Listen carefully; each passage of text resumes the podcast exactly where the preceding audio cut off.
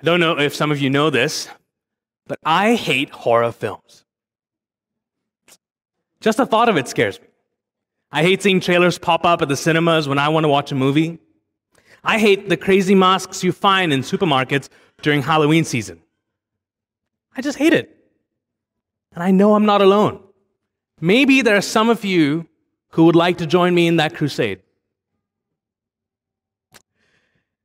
I just don't get it. it's not like the plot lines make any sense. And yet, horror movie creators know that there's lots of money to be made. When I was in high school, my friends were convinced they could change me. They could make me, make me a horror film fan. So they made me watch Chucky, all three parts of it, to overcome my fear. Needless to say, nothing changed. In fact, it only increased my fear. I was afraid that Chucky would pop out from under the bed or would be standing in front of the window, staring and waiting for me to wake up to kill me. The story that we're about to look into tells the tale of a demon possessed man, a man who was a torment to the city of Gerasenes. To the many souls in this town, this man was their live action horror film, haunting their cities, tormenting their people. And yet, for this man with no hope of freedom, his life was about to be changed forever. If you remember the book of Mark, or maybe you're reading the book of Mark right now, you'll notice that the first section of the book is all about Jesus displaying his authority. He displays his authority as being greater than John the Baptist. He displays his authority by calling people and they follow him. He displays his authority in his teaching. In fact, this section in Mark 5 is not the first time Jesus heals a demon possessed man. He's already done that. Jesus displays his authority in his healings.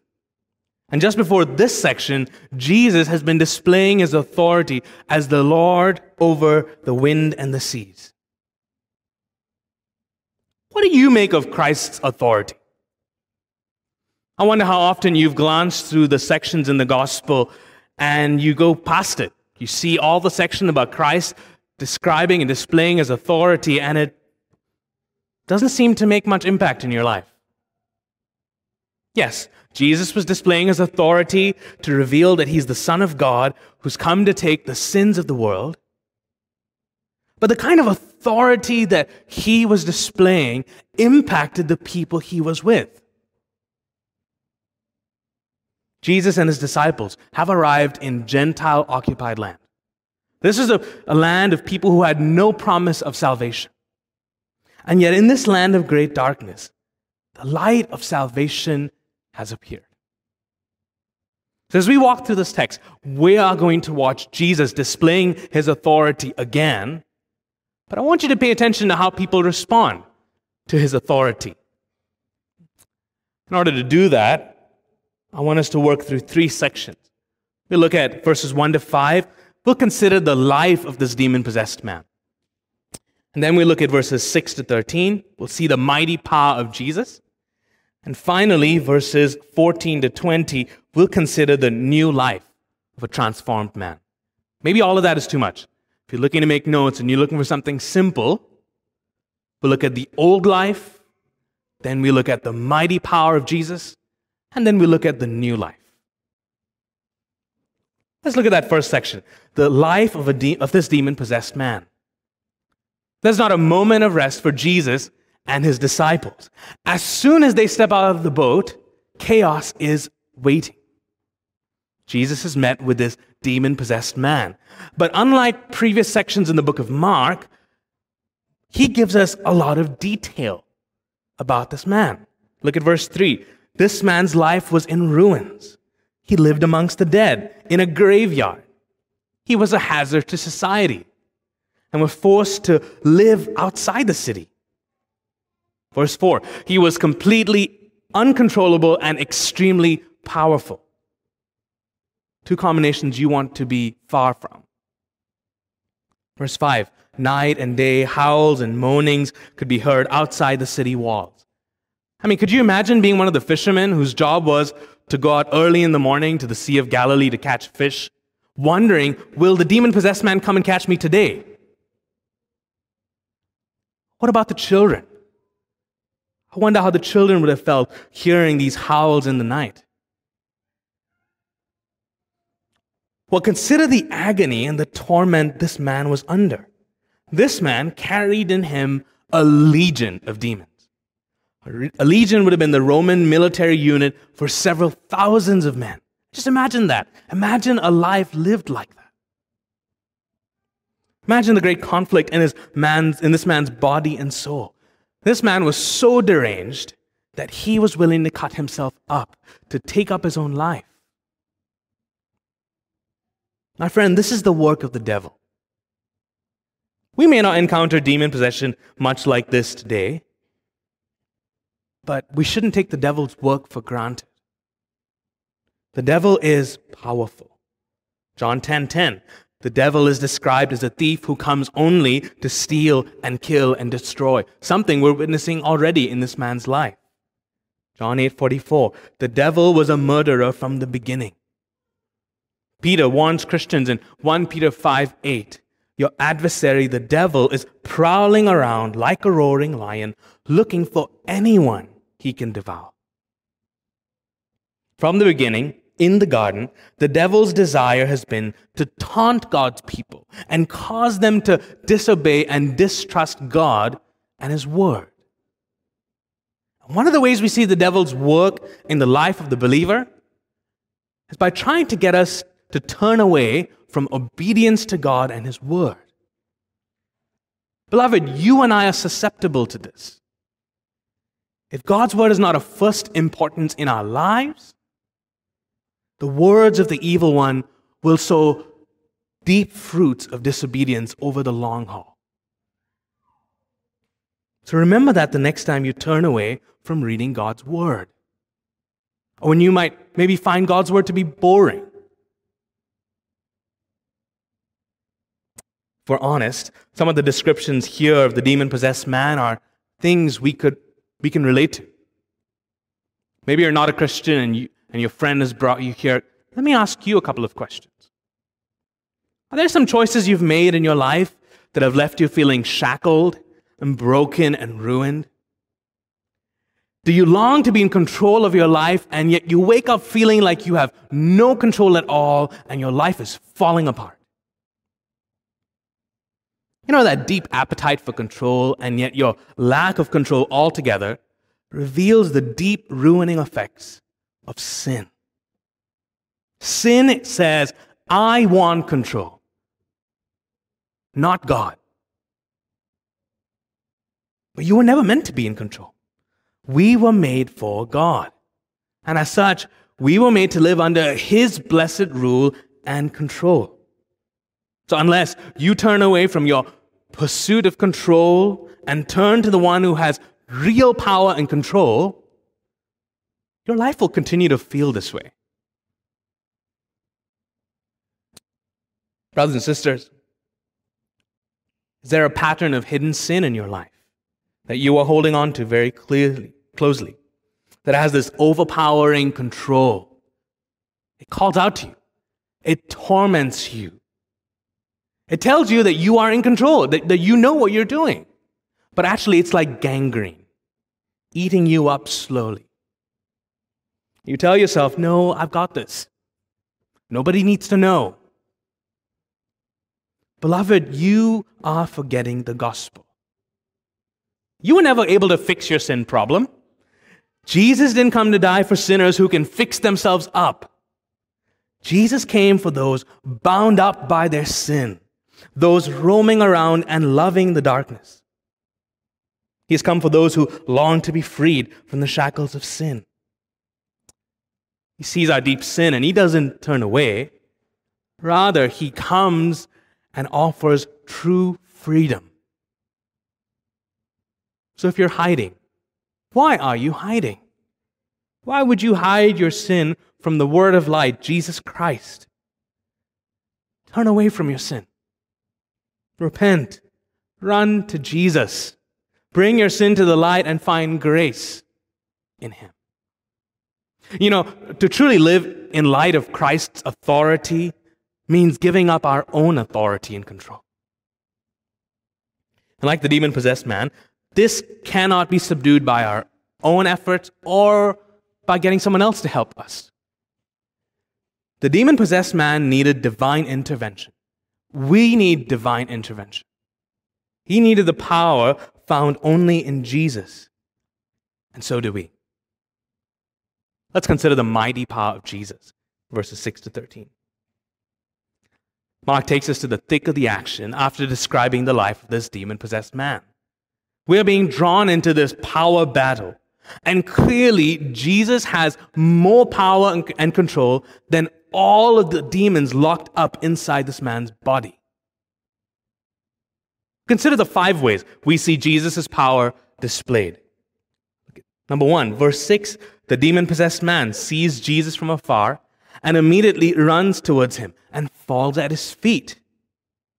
Like ministers who bow down in the presence of the king, the demons fall down because they know they're in the presence of one with far superior authority and power. Number two, look at verse 8. Unlike the people afraid of confronting the demon possessed man, Jesus is not afraid. He has no need to hide in fear. Rather, he confronts the demon possessed man. And this is invasion.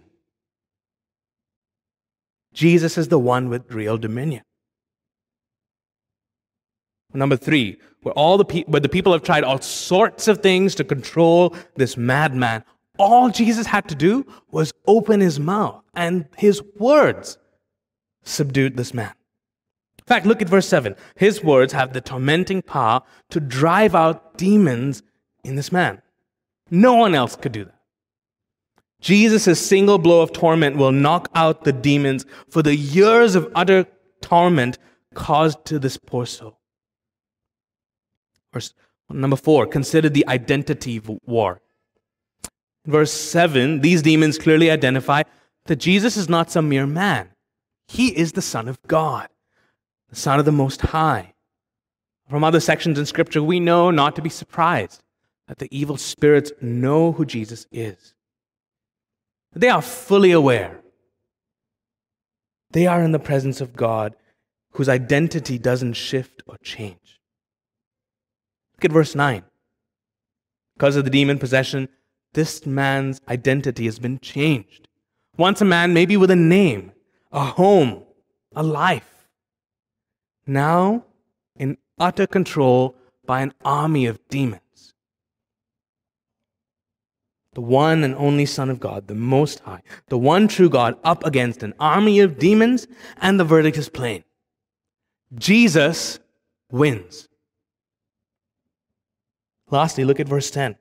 Look at the way they beg Jesus, firstly to stay in the region, and then, lately, and then later to be sent to the herd of pigs. If they want to do anything in the presence of the Lord Jesus, they need his permission. Know, one, one author puts it this way The destructive power of the sea that almost sank the disciples' boat now swallows up the pigs. Jesus, who had just demonstrated his dominion over the sea, doesn't need to know the names of these evil spirits or the kind of power they have to drive them out. The demons fall victim to their own design and tumble headlong into chaos and death. And all this because of Jesus. There's a chain around this roaring lion, and he can go only as far as the Lord will allow him. What, what should we do? What should we do with such display of authority and power from Jesus? Well, consider one of the songs we sing so often in our church. All hail the power of Jesus' name. Let angels prostrate fall. Bring forth the royal diadem and crown him Lord of all. You chosen seed of Israel's race, you ransomed from the fall. Hail him who saved you by his grace and crown him Lord of all. See, this display of Jesus' authority demands full allegiance and worship and humble submission. But I wonder if, for some of you here, Worshipping God looks a lot like the demon man, demon possessed man kneeling at the feet of Jesus. You might recognize who he is. You might even recognize that you must worship him. But, but there are some areas in your life that you would much rather tell the Lord, don't torment me here. Don't challenge me in this area. Maybe someone's been saying something like that to you. Maybe someone's been pointing out sin to you and you're refusing to listen. Can I say that that is not humble submission to God?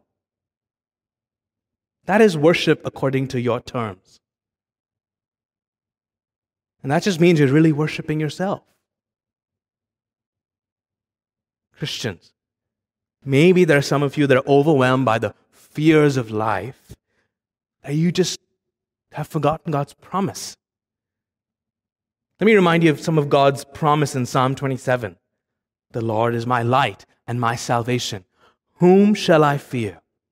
The Lord is the stronghold of my life. Of whom shall I be afraid? When evildoers assailed me to eat up my flesh, my adversaries and my foes, it is they who stumble and fall. When army encamp against me, my heart shall not fear.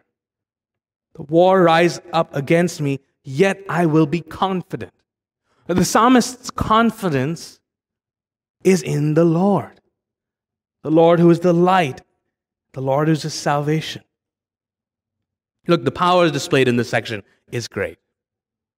But we have a far greater display of God's power at the cross. Jesus Christ pays the just penalty for our sin. And then he rises up from the grave according to God's power, offering grace and forgiveness of sins and everlasting life Saints, when our fears rise and we feel powerless, we can find great comfort when we turn to Jesus. We look to the cross and find rest in His great power. Let me speak to you if you're not a Christian. Maybe you're coming to terms with your life being much like this demon possessed man. Maybe you're coming to terms with the fact that you are utterly hopeless and in sin. Don't just stop there. Don't stay there. Go to Jesus. Go to the one in whom you will find real freedom, freedom from your sin. He offers forgiveness and freedom from sins reign over your life. And that's exactly what we'll see in our last section. Let's look at verses 14 to 20 and consider the new life of this transformed man. The moment the battle has ended, this man has been set free. From being known as the demon possessed man, he's now known as the one who had had the legion. The transformation of this man is a great picture of biblical conversion. Just consider the transformation from a madman roaming around the tombs with uncontrollable power to a man brought to sitting at the Savior's feet. From a man cutting himself up and likely naked, now he's a man in his right mind and dressed. Can I say that when we come in contact with Jesus' authority, we believe in it, we trust in Jesus, true conversion will produce true transformation. 2 Corinthians 5:17 anyone is in Christ, he is a new creation. The old has passed away. Behold, the new has come. Beloved brothers and sisters, we should pay attention to encounters of miraculous transformation in the Bible and use that to think about our own conversion. To use that to think about the gospel, the mighty power of the gospel. We were chained to sin and our lives were in ruins. We weren't just waiting by the tombs, we were spiritually dead. But then Jesus came. He broke the chains of sin and death, and He saved us. So maybe if you might struggle to even pay attention to the gospel, the gospel seems like boring news. you might not be considering your sin and the work of Christ enough. Use God's word to remind you of his gospel. That's what we need. I remember talking to a classmate who would attend our campus Bible studies when I was a student. He came to all of our discussions. In fact, he would even come to our conferences. And it really seemed like he was ready to make a profession of faith. But I kept studying God's Word, hoping that the life and word of Jesus would either have a transforming effect and reveal a heart for salvation, or a conforming effect, revealing that he was lost in sin and loving it. Then we came to 2 Corinthians 5. I talked about what it meant to be a new creation. It didn't mean that we changed overnight, but our old life no longer appeals to us in comparison to our new life. He stopped me right there and said, Shannon, I don't want that. That's not what I've expected from Jesus. He wanted both his current way of living and the salvation Jesus provided. Look, you can't have Jesus' salvation and not have his lordship. There's no living on the fence when it comes to God. True conversion should lead to a changed life because of the work of Christ. We now have a new heart and a new master who we long to serve. So let me ask you guys do you see evidence of change in your life if you've become a Christian? Could you look back to this past year and identify the ways in which God has grown you? Or have, have you not changed at all? Maybe, maybe you're just stagnating. Can I encourage you to talk to somebody about it? Ask, if you, if you can't see that for yourself, ask a, a good Christian friend to help you identify that. Even now, we can seek the Lord to help us grow in Christ. Story doesn't end here. This massive transformation has this ripple effect into the neighboring towns and cities. Look at that. Look at verses 14 to 17. The herdsmen just lost their livelihood and they ran to tell the people. Likely they told the cities, look, your stock of meat is all gone. It's out in the ocean. People must have assumed, oh, it's that mad demon man again. But to their surprise, it wasn't this mad demon man. Actually, this mad demon man was sane. He was sitting at the feet of Jesus. A greater power has arrived. But what should have been good news of great rejoicing has rather produced fear and a refusal of Jesus. They might be glad to be done with this demon menace, but they don't want to have anything to do with Jesus, the Lord who drove out the menace from their city. And so Jesus decides to leave. He will not stay any longer where he's not welcomed. Believers, it should come as no surprise to us then when our families and our friends just don't understand our conversion or the new way of living that we have chosen to live for God. It makes no sense to them because they don't understand Jesus. They don't desire the Savior. Mark then turns our gaze back to the man who's been set free. Verse 18 tells us how he would much rather be with Jesus than go back home. All his life, all he has ever known is shame and torment and ridicule. But because of Jesus, he's received love and mercy and grace. So when the townspeople are begging Jesus to leave, this man begs Jesus to allow him to be with Jesus, to travel with Jesus. What a good desire, isn't it? And yet, for the first time, Jesus doesn't grant a request like this. You know, there may be times in our lives when we've made requests to God requests that might even be good. And yet, the God, yet God doesn't answer us, doesn't give us the answer we want. God is not like Alexa or Siri, listening to us listening to our questions and seeking to find answers for us. Do you remember the Apostle Paul in 2 Corinthians 12 speaking about the torment he was facing? He says, I pleaded with the Lord three times it would leave me, but he said to me, My grace is sufficient for you, for my power is perfected in weakness. Charles Spurgeon helps us think through this by saying God is too good to be unkind, and He is too wise to be mistaken. And when we cannot trace His hand, when we cannot see what the Lord is doing, or maybe God is not giving us what we want, we must trust His heart. Trust your Savior. This transformed man makes no fuss. The Savior denies his request so that he would go back home and share the good news with his friends about what the Lord has done. Look, he doesn't respond by saying, You know, I just came to faith, Jesus. I'm a little young in faith. No, he responds in immediate obedience.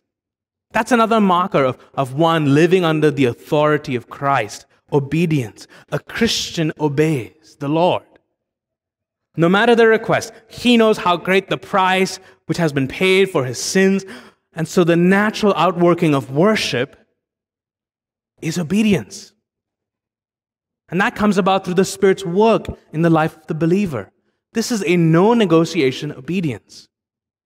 I wonder whether some of us need to grow in that. One of the ways we grow in our obedience is in evangelism and sharing the gospel. Jesus invites people like this man and people like you and me to proclaim the amazing news of deliverance.